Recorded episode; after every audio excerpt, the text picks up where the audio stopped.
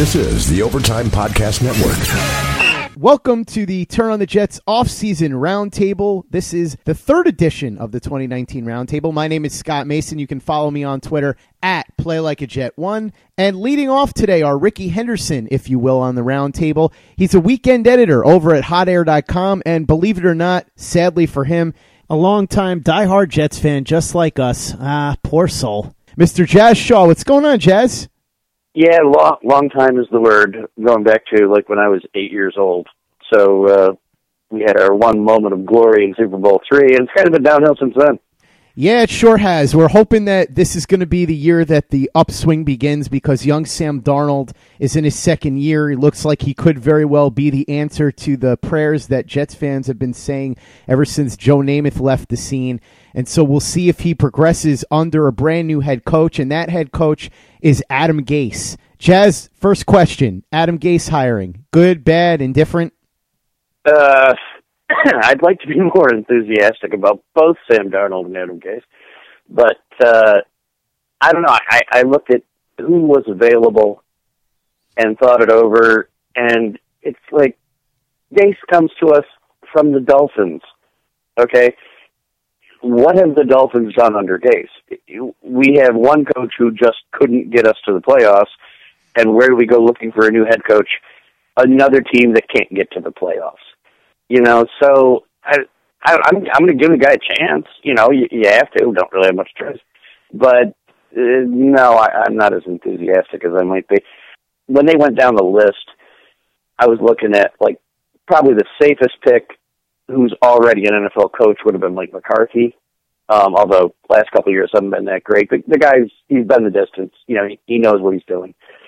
Thought about Matt Lafleur, uh, because he was both the Ram, he was with the Rams and then the Titans, and he shows a lot of promise. I think he could have possibly stepped up and you know uh, done a head coaching job. Um, but the problem is, the really good head coaches aren't available because the really good ones already have jobs and their teams don't want to let them go. So I also want to ask what you think about this. I mean, why couldn't we go the college route? Um, because it's riskier. You don't know if they're going to perform in the NFL or not, but you'd have a better chance of landing some of them, and you might get surprised, and somebody you know turns out to be uh, the next Vince Lombardi or something. Somebody like maybe um, Lincoln Riley from Oklahoma. I mean, would that have been such a terrible idea? I would have been all for it. I don't think Lincoln Riley wanted to come to the NFL just yet. It seemed like he was content to stay at Oklahoma. But the Jets did reach out to Matt Rhule, and it looked like there was a good chance that he was actually going to get the job. And then, according to reports, and depending on who you listen to, seems like what happened there is that Matt Rhule wanted full control over his staff, and the Jets didn't want to give that to him, so he was no longer interested, and they moved on to their next choice, which is Adam Gase. I don't think that Adam Gase was their top choice no matter how they spin it. I'm like you. I would love to be more optimistic about it, but I know way too much about what went down when he was in Miami. So I'll say this he can win me over by producing results. That's it. At this point, nothing's changing my mind until I see them on the field and I see what Gase does as head coach of the Jets. He has every opportunity to win me over. And I'm sure you're an open minded guy, Jazz. You're probably in the same boat. If things go well, you'll be happy to admit you were wrong, right?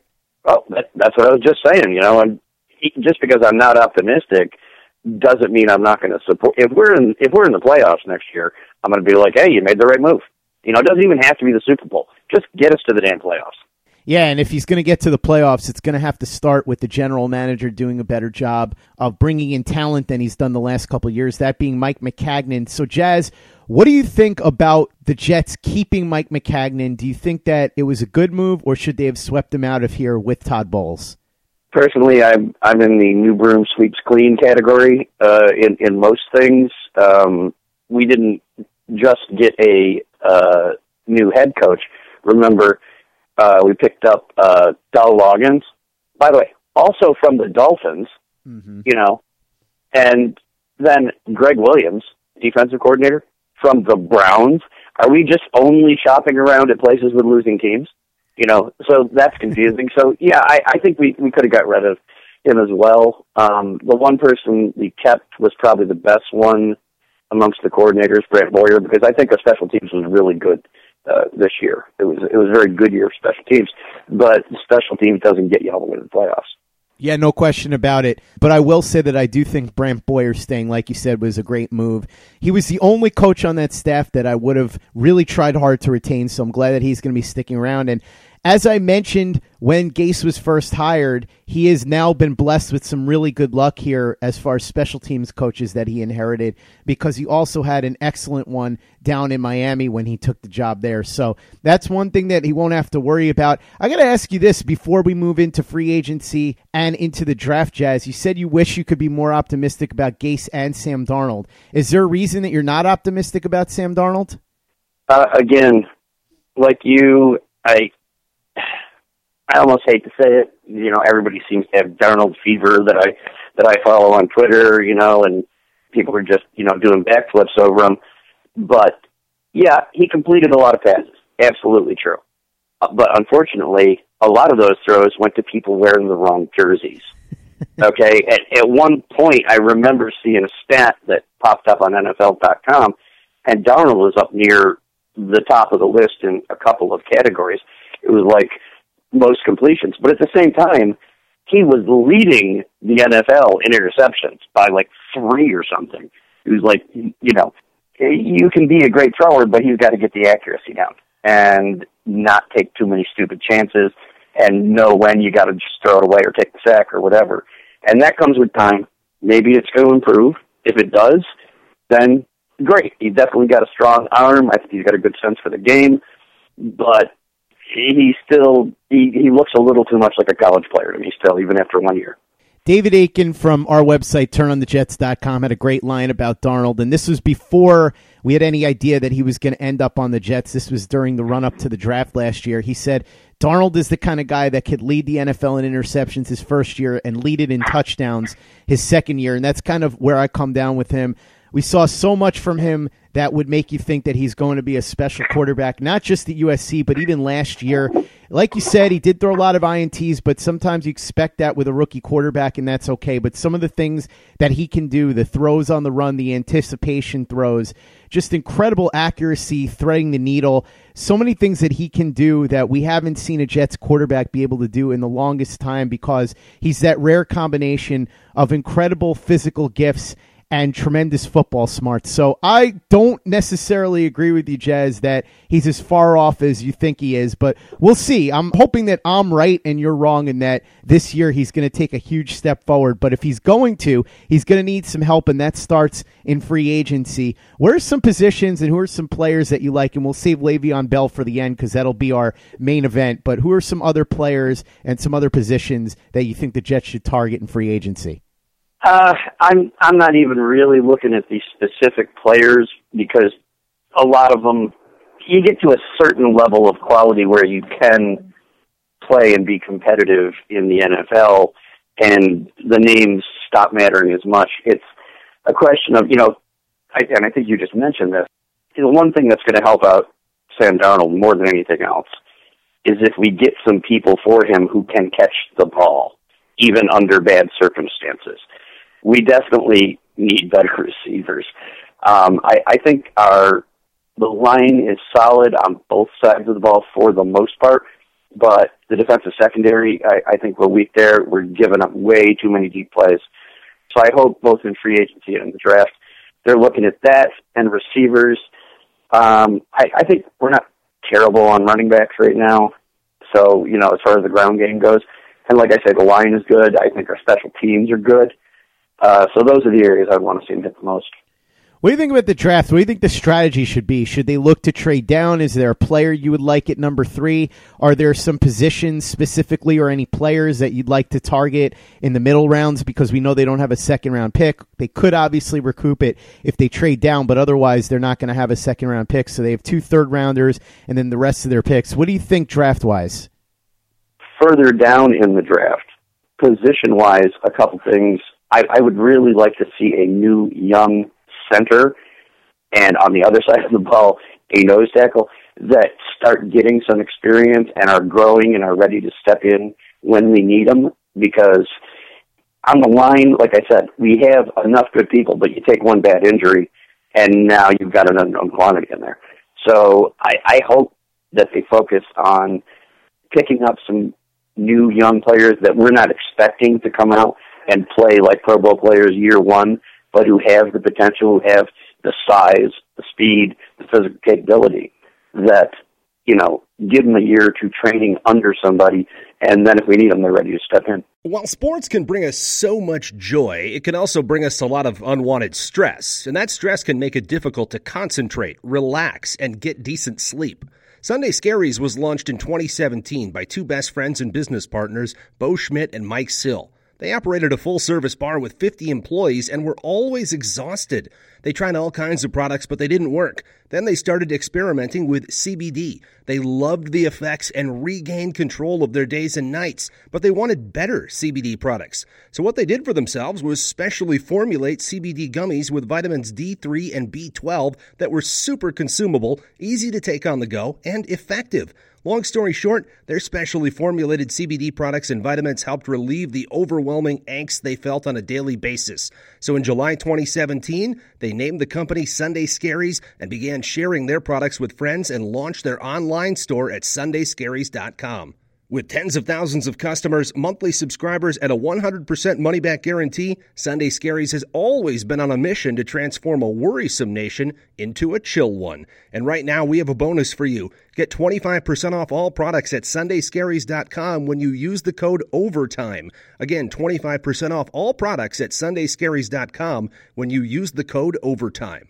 This is the Overtime Podcast Network. Let's talk a little bit about the main event now. Le'Veon Bell, as we know, he's going to be an unrestricted free agent, multiple time first team All Pro, only 27 years old. Didn't play last year because he held out, didn't sign that one year, $15 million deal, and decided instead that he was going to bet on himself to go into free agency this year. And this is the second year in a row that a guy who most people felt had no business being a free agent last year, Kirk Cousins, this year, Le'Veon Bell, is going to hit the open market. The Jets obviously have a need, not just at running back, but at receiver, where he is actually a major weapon that some people don't really play up enough because he's a tremendous route runner and can do some real damage in the passing game. The Jets obviously have a ton of money to spend. What do you think? Should they open up the war chest for Le'Veon Bell? Okay, you're probably not going to like this answer either. Uh, when he is playing at his best, which is most of the time, I will agree that Le'Veon Bell is probably one of the best players in the NFL at his position. There's there's just no question about it.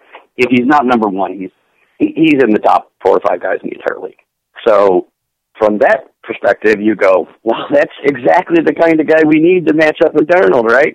But I still have these memories. The guy has an attitude. The guy, and not a good one. The guy is a PR disaster waiting to happen. And if he gets, you know, in a pithy mood about something, is he going to show up? If he shows up, is he going to be playing his best? Is he going to be distracted? You know, all the drama. And then there's, yeah, we we got a ton of money in the, in the chest, you know, way under the cap. But the amount of money that he was asking for, the kind of numbers he was throwing around, he's going to blow most of that just on himself. And then we're going to be like everybody else, like, hmm, dialing for dollars, you know, you know, how how much do we have left? Who else can we get? Is he worth that much money for the hassle that's probably going to come along with it? But the only reason I kind of I could be tempted over the other side, I think back to do you remember when we picked up Plaxico Burress? Sure, of course. The guy had shot himself in the leg in a bar with an unregistered handgun and we still signed him. But he turned out to put up a heck of a set of numbers. He was still a great player. So I, I guess there is a point where you can say there's somebody that's going to be a lot of trouble off the field and in the locker room and in front of the press, but you can tolerate a lot of crap if they're putting up Super Bowl numbers on the field. So I, I'm not going to freak out. We sign Le'Veon Bell for a reasonable amount of money, and that's that number is still going to be a big number when you're talking about him. But I mean, there's limits. If he's talking like fifty million or something, you got to walk away. You know, um, he may think he's worth that much, but have. Um, yeah, if it's the right price, I could be talking to it, but I'm going to be leery and be watching to see not just what he does on the field, but what he does off the field, and it worries me because that that can cause trouble in the locker room, translate into trouble on the field. You know that. And if he's not a good team player and he's not along with the program all the time, then that can drag everybody down. So it, I'll just say he makes me nervous. Since you brought up Plaxico Burress, I would be remiss if I didn't remind everybody that if you haven't had a chance to listen to our series on the 2011 season, where we went in depth with the author of Collision Low Crossers, Nicholas Dawidoff, who had an all access pass for that season and was basically a member of the coaching staff. He gave us a blow by blow, including some interesting interactions with Plaxico Burress. You can check it out in our archives right now. But Jazz, I will say, I think there are some legitimate concerns with Le'Veon Bell as far as the fact that his teammates didn't seem so bothered that he wasn't there this year. Obviously, he's got the injuries and you have the suspensions. So there's some legitimate baggage there. I understand your concern, no question about it. I just think that he's such a tremendous playmaker. And the Jets are a team that has so much cap space and is going to have to spend it on somebody, I would prefer that it be on a superstar offensive player who can make a difference. And by the way, he's the only one available in that category rather than what ends up happening most of the other times, like last year. They had all this cap space, and what did they end up with? Isaiah Crowell, Spencer Long, guys like that. So if I have the money, I'd rather spend it on a Le'Veon Bell. But I agree, there are some legitimate downsides to Bell, and it's something that should be weighed 100%, especially with young Sam Darnold here, because the last thing you'd want to do is bring a rotten apple in. And speaking of rotten apples, another guy who's gotten a little bit of a bad rep over the last couple of months is a friend of Le'Veon Bell's and a teammate in Pittsburgh, Antonio Brown, talked that he may be available via trade.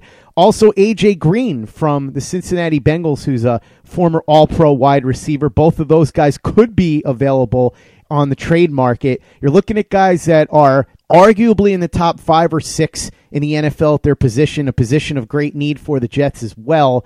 If they become available, are those guys that you would consider chasing with some of the Jets' draft capital? Actually, I would chase both of them, particularly Brown, before I would chase Bell, uh, unless he's just coming in and offering a reasonable, a, a doable number, or within taggling distance of a doable number right off the bat. And also, there's a question: he's, you know, he wants to go to a Super Bowl team. Will he even come to the Jets? I mean, he's made it very clear if he's going to play, he wants to play with a contender, and the Jets have not proven that they're contenders yet. So that's one question. I, I think Brown would be a great choice, and I think you'd get Brown for uh, probably a bit less money. He'd still be expensive, but uh, yeah, I, I think he would be actually my number one choice.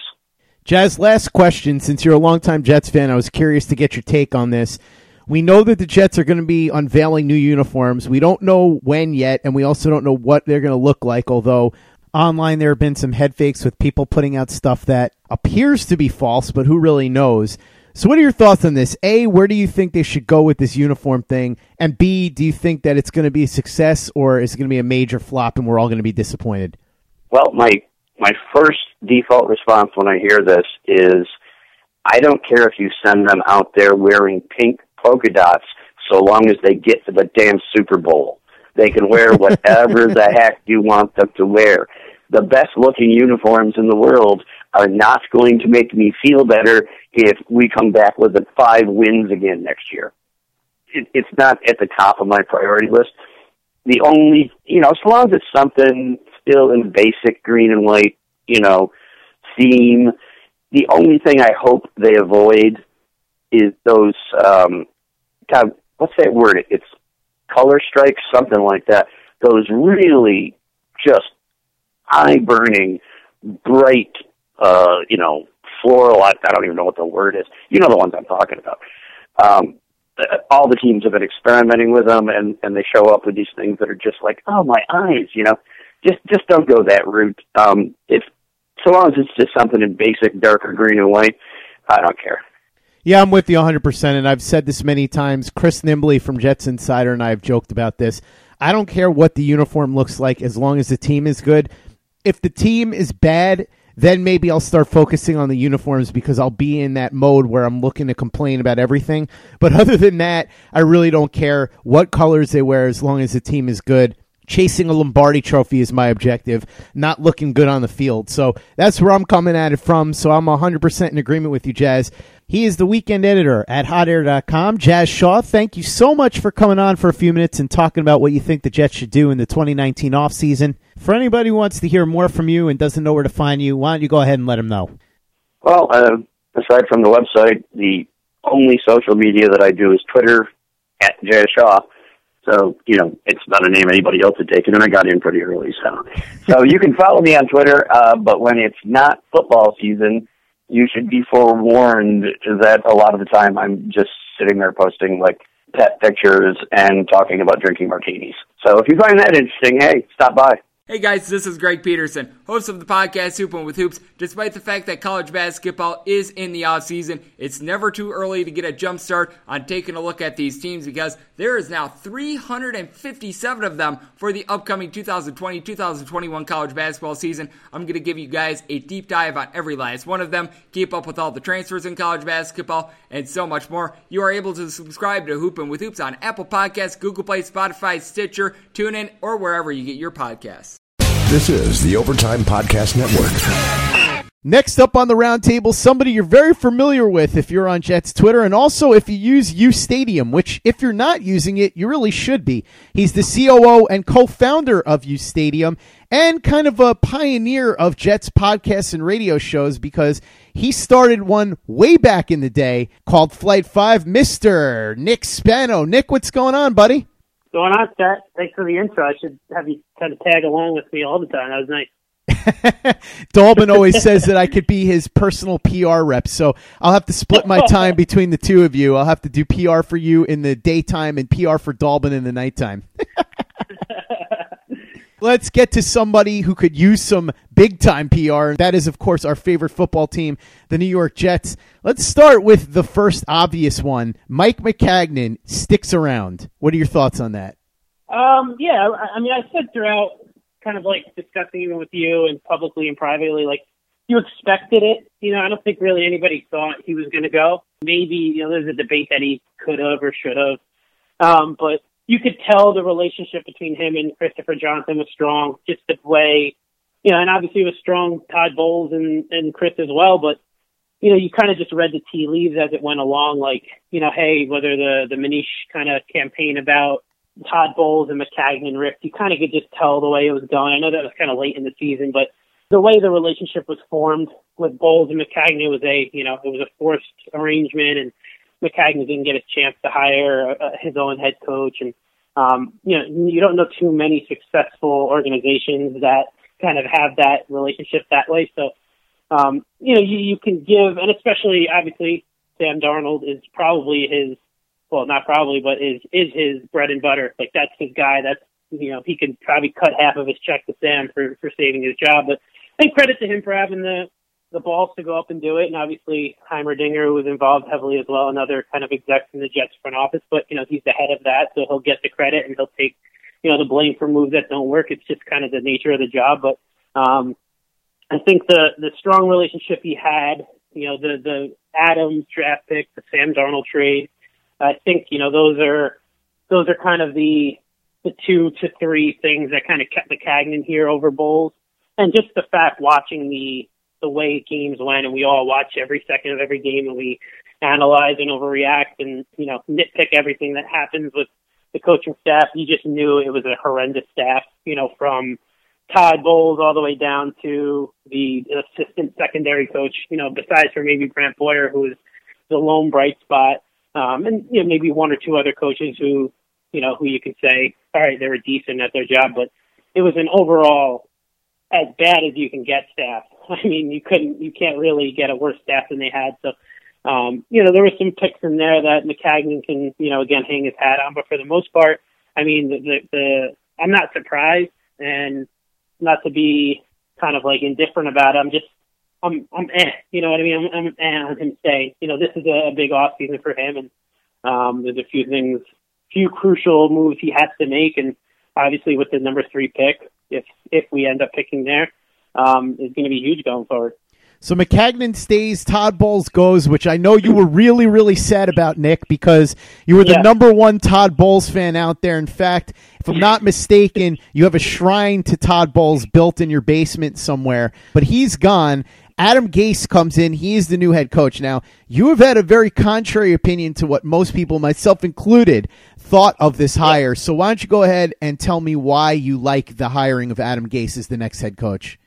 I know it's a big surprise that I'm actually going out on a, a limb alone. So uh, it seems that I'm very, like you said, contrary to the the popular opinion. Um, and I guess I kind of feed off of that. But um, yeah, I mean, I I was uh, a big Adam Gase fan a few years ago during the you know the first first go around and the first the first cycle um, of interviews he had, and uh, he was a little bit ahead of his like you know the the wave of the offensive coach really started like two years ago. I guess he I mean you know the new wave I guess you can say of you know the McVays and the Shanahans and, and Gase were were those guys was those guys before they were around. I mean Gase was this young offensive mind that Peyton Manning raved about that you know had Nick Saban raving about and um, you know he had a a very good list of people who would vouch for the guy and he was young and he was you know, this bright mind. And, um, you know, so I was a big fan of Gase at the start. And when he got, when he was in, you know, talking with the Eagles, I think he was interviewing and even maybe the Giants showed, you know, when they hired McAdoo, I think they showed interest in him. And I was like, damn, I was like, we're to miss out on this guy for Todd Bowles. You know, we were stuck with this guy and, you know, we could have interviewed, I think it was a year. I think Bowles was hired, what, 15 and then Gase was 16. So Gase was in the 16 go around. That makes sense, right? Three years, I think it was. He was in Miami. Yeah. So he was hired, and you know he was doing the interview cycle in 2016. He was talking with Pederson, McAdoo. Um, you know, I think that was the same, you know, head coach class. So uh, I was a big fan of his then. And when I heard he was going to Miami, I was kind of torn. I was like, I was like, oh shit. I was like, I hope he doesn't become this great head coach there. And I can see it, and I can see him doing well. But then again, I'm like, man, he probably shouldn't have went to the Dolphins because they're awful. You know, the organization. Not that the Jets are the you know the the New England Patriots, but you know the Dol- the Dolphins are.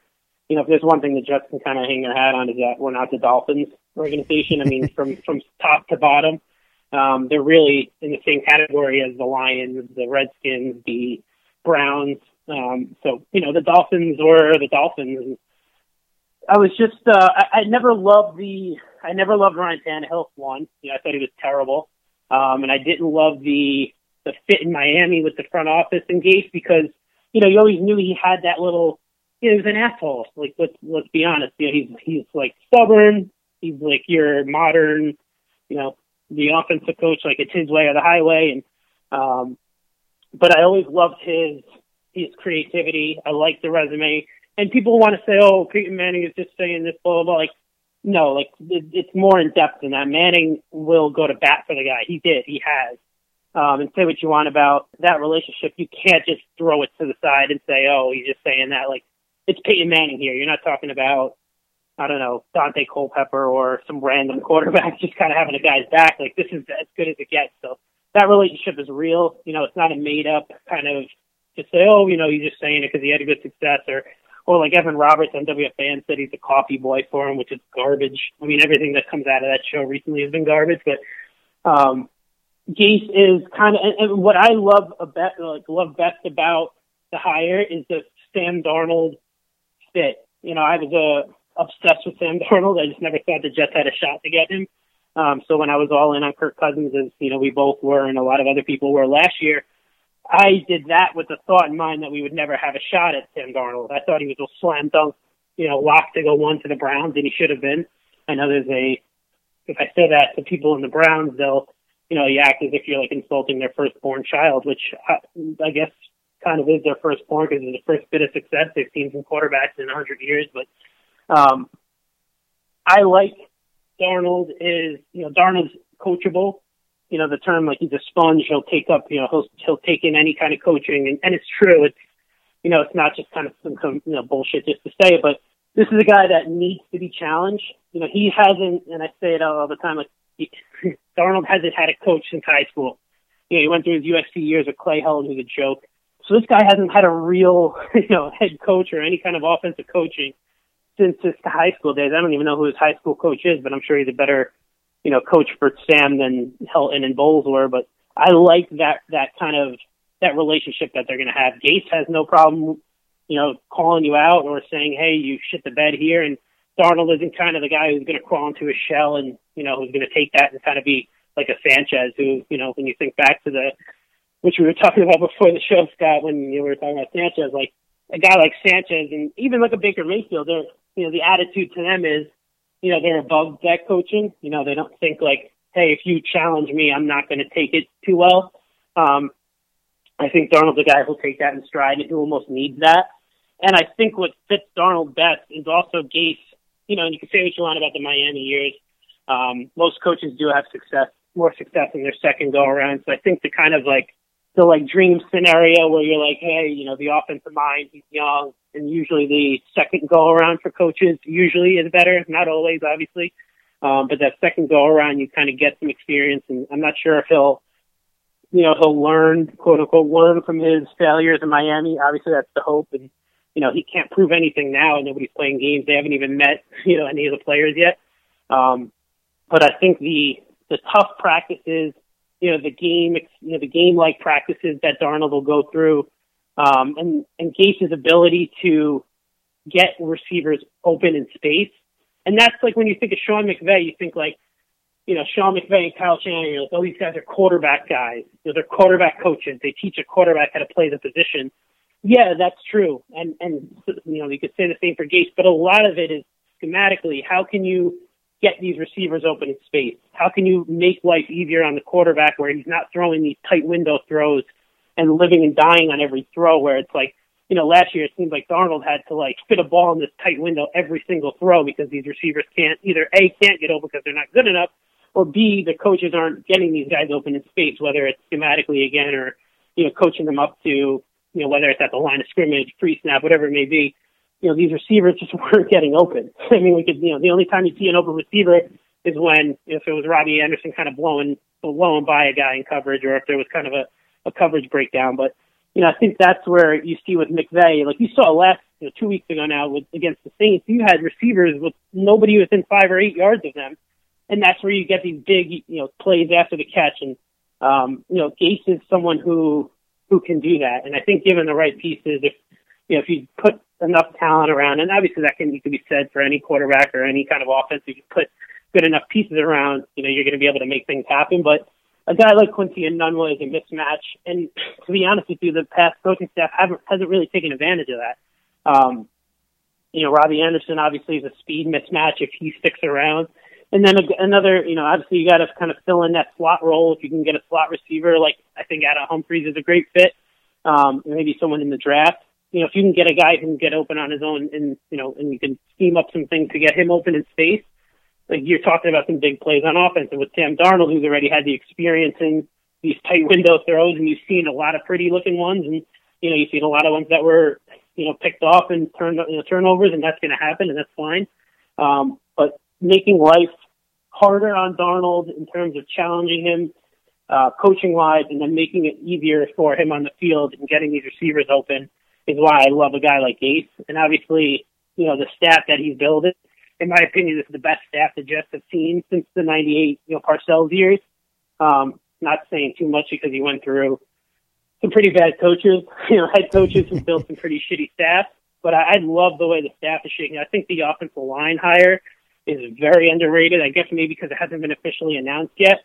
Um, but hiring a guy like Frank Pollack is a great fit. Um, I'm not sure if he receiver or running back position. Actually, the receiver position was the receiver coach was hired. Um, so I'm not sure what they're doing at running back. Obviously, the Loggains hire is whatever. I don't think anybody's overly excited about it.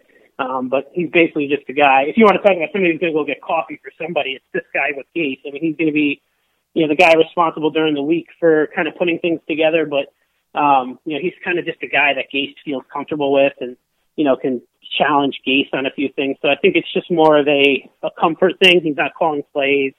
You know, he's quote the quarterback coach, but I mean it's just a, a label at this point. So that's a long-winded answer for you.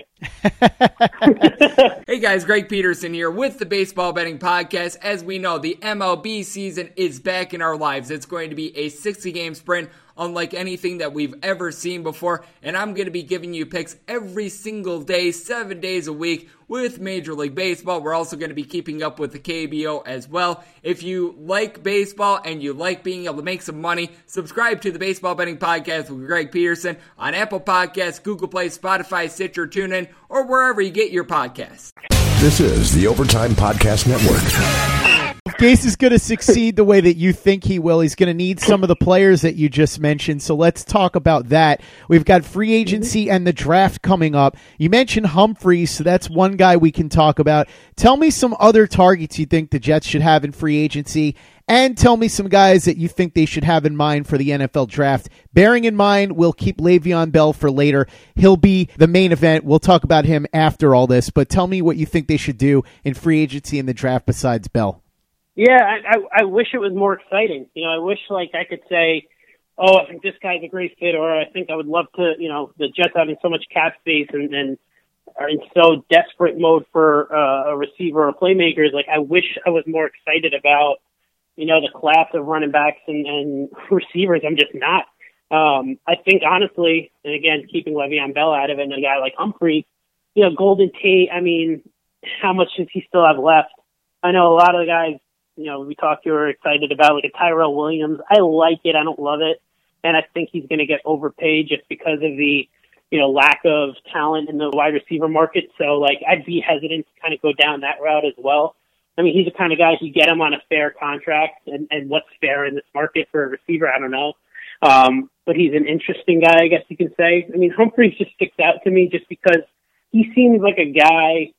Like when you think of, it's going to be so like cliche, but when you think of Wes Welker, you know, in Miami for his first go around, he really wasn't even used, and you know, he gets picked up by now. I, think he's a guy with his, and he's already got some talent.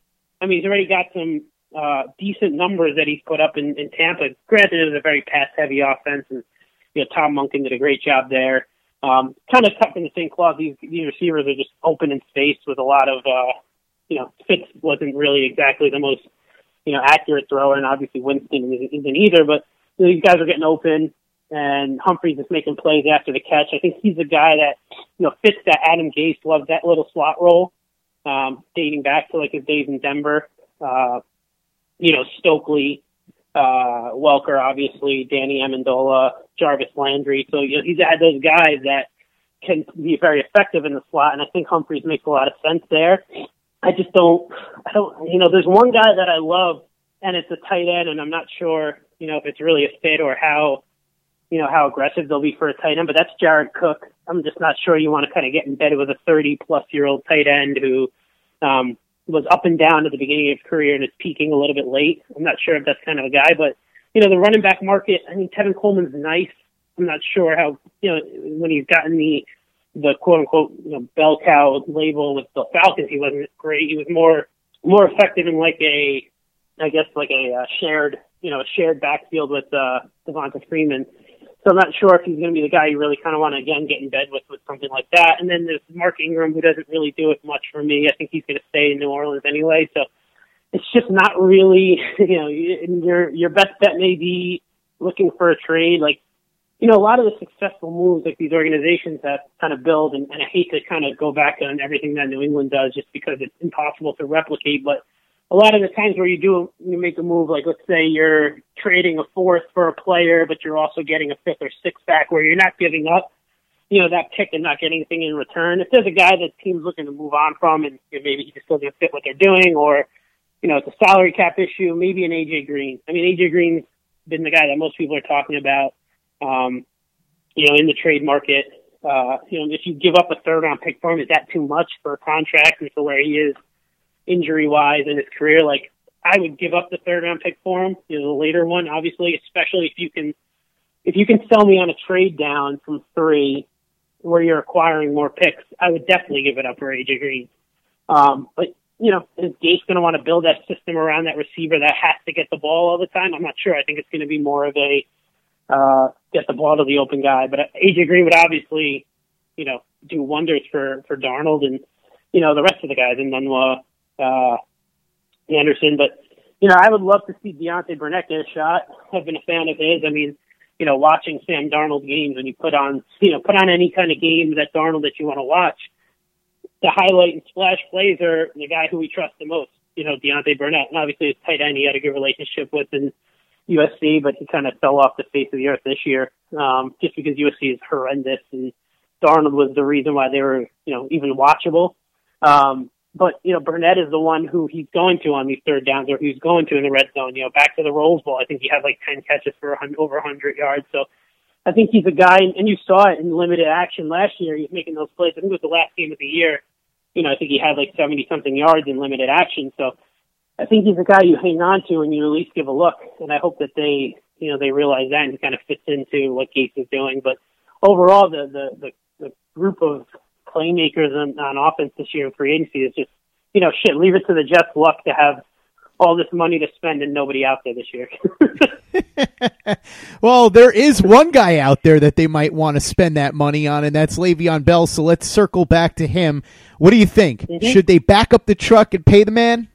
Yeah, simply. Yeah. I mean, look, there's, you know, we we talked about this. It's, and like I, I've, I've been, I feel like every third response I get, whether it's on UStadium on the app or if it's on Twitter or if it's just chatting with fans about it, every third response I get is, we have to fix the offensive line. Running backs are a dime a dozen. Like, yes, there's truth to that, but there's also, that's not just, it's not black and white like that.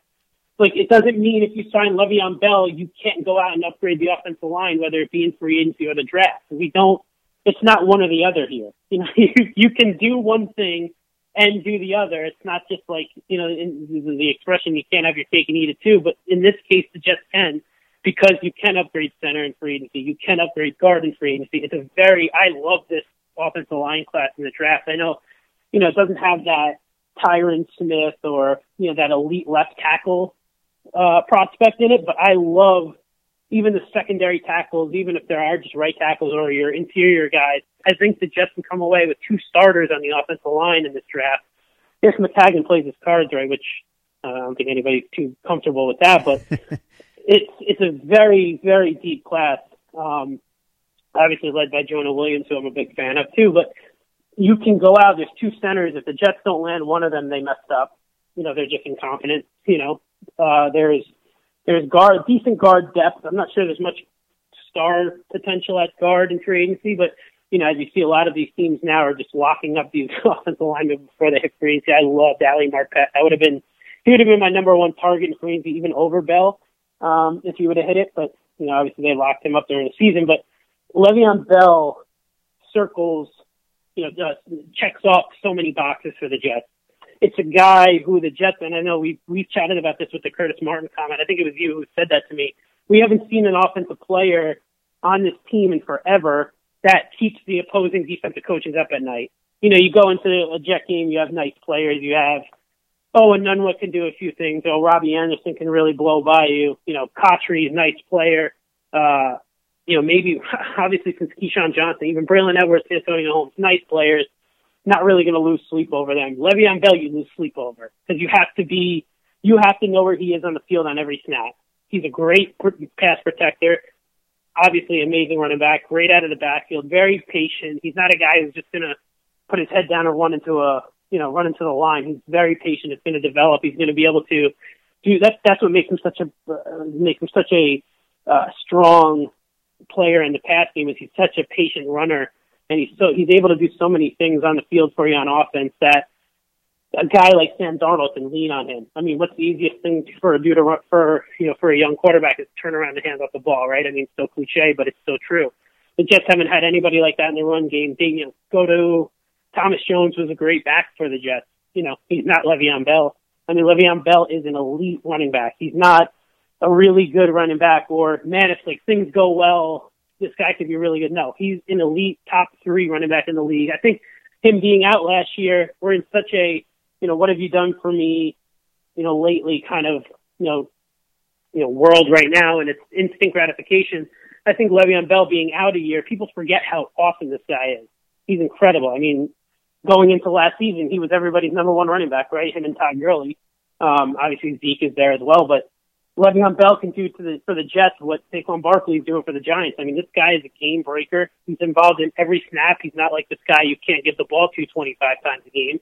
He'll be in on every third down. It's just he's a he's a game. Um, I'll say again, he's a game breaking player who would do wonders for the Jets. And if you work the contract the right way, and it's not this, you know, you're not signing him to this four or five year deal if you guarantee a lot of the money up front, two years, make it very front heavy while the Jets are, you know, obviously not paying Sam Darnold or Jamal Adams or really anybody yet, it's really a no brainer. And it's not this, all right, hey, here's Le'Veon Bell, our only move of the offseason. It's like, no, you top it by you're plucking top level, young, in the prime of their career, elite talent on offense, which you just never have, and you're signing him. You're not giving up anything and you're not really putting yourself in any to, to me and i get like oh you'll say oh you know the he quit on his team bullshit last year i hate that conversation.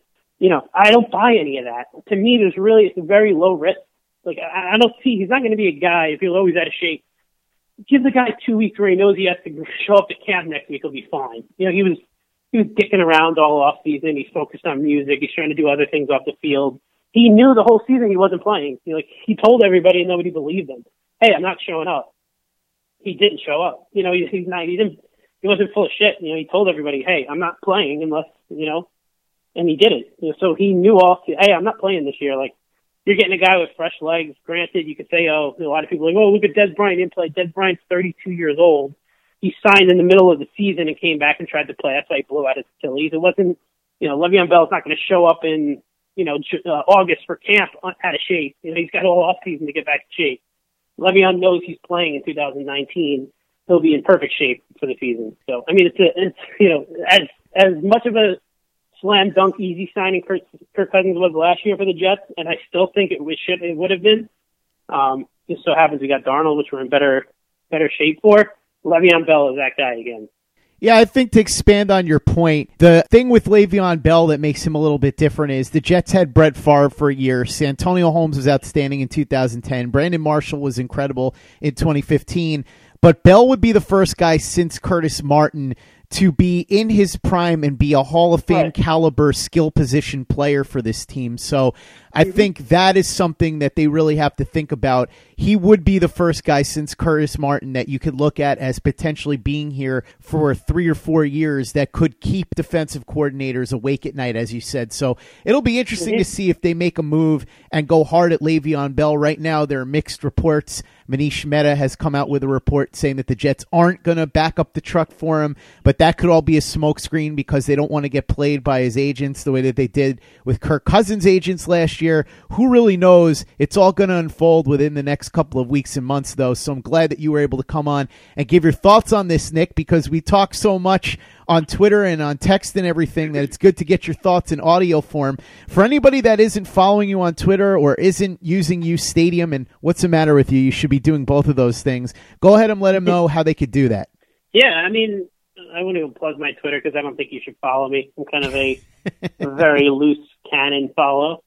But yeah, I would, you know, if you're obsessed with football, as anybody who's listening to this, you know, podcast is, and anybody who follows Twitter or follows, you know, sports on Twitter, um, I would, you know, obviously download UStadium. We're we're tailoring, you know, we've kind of putting a lot of eggs in our AI basket now, and um, you know, U, it's, UStadium is a platform tailored for super fans like us. You know, we're obsessed with our team, we're obsessed with players, we're obsessed with the sport. Um, whether it's content like interest around players, the team, certain leagues, certain divisions, certain teams, whatever it may be um, you know, our, our app and our notifications are great. So, you know, differentiator is really, you know, we're going to push, uh, notifications or content to you that our, you know, our system basically says, hey, you know, our, our AI curates content and push notifies you based on like the engagements and metrics that we've, you know, the machine learning kind of, Scott, you're a Jet fan, but you're also a Le'Veon Bell fan. You like or dislike a certain content our machine learning is going to understand that, hey, Scott is interested in Le'Veon Bell. We're going to push him any, you know, relative Le'Veon Bell information. And the cool thing is you can open it immediately and engage on it. Whereas, you know, other apps will push you news notifications. You open it, you read a story and that's it. You know, we're going to push you basically conversations so you can go on and you can chat with other people who are talking about the Le'Veon Bell story, for example. you know, it just came at that the Jets aren't going to break the bank for Le'Veon Bell. A, we don't know if it's true, and B, if it is true, like obviously nobody's really breaking the bank for running backs. What is the bank, so to say? Is it a hundred million dollars like Kirk Cousins, you know, eighty-five million dollars? Who knows? But you know, so that content you can open and engage with other fans and not have the the media BS. So you can download UStadium on uh, obviously the App Store, Google Play.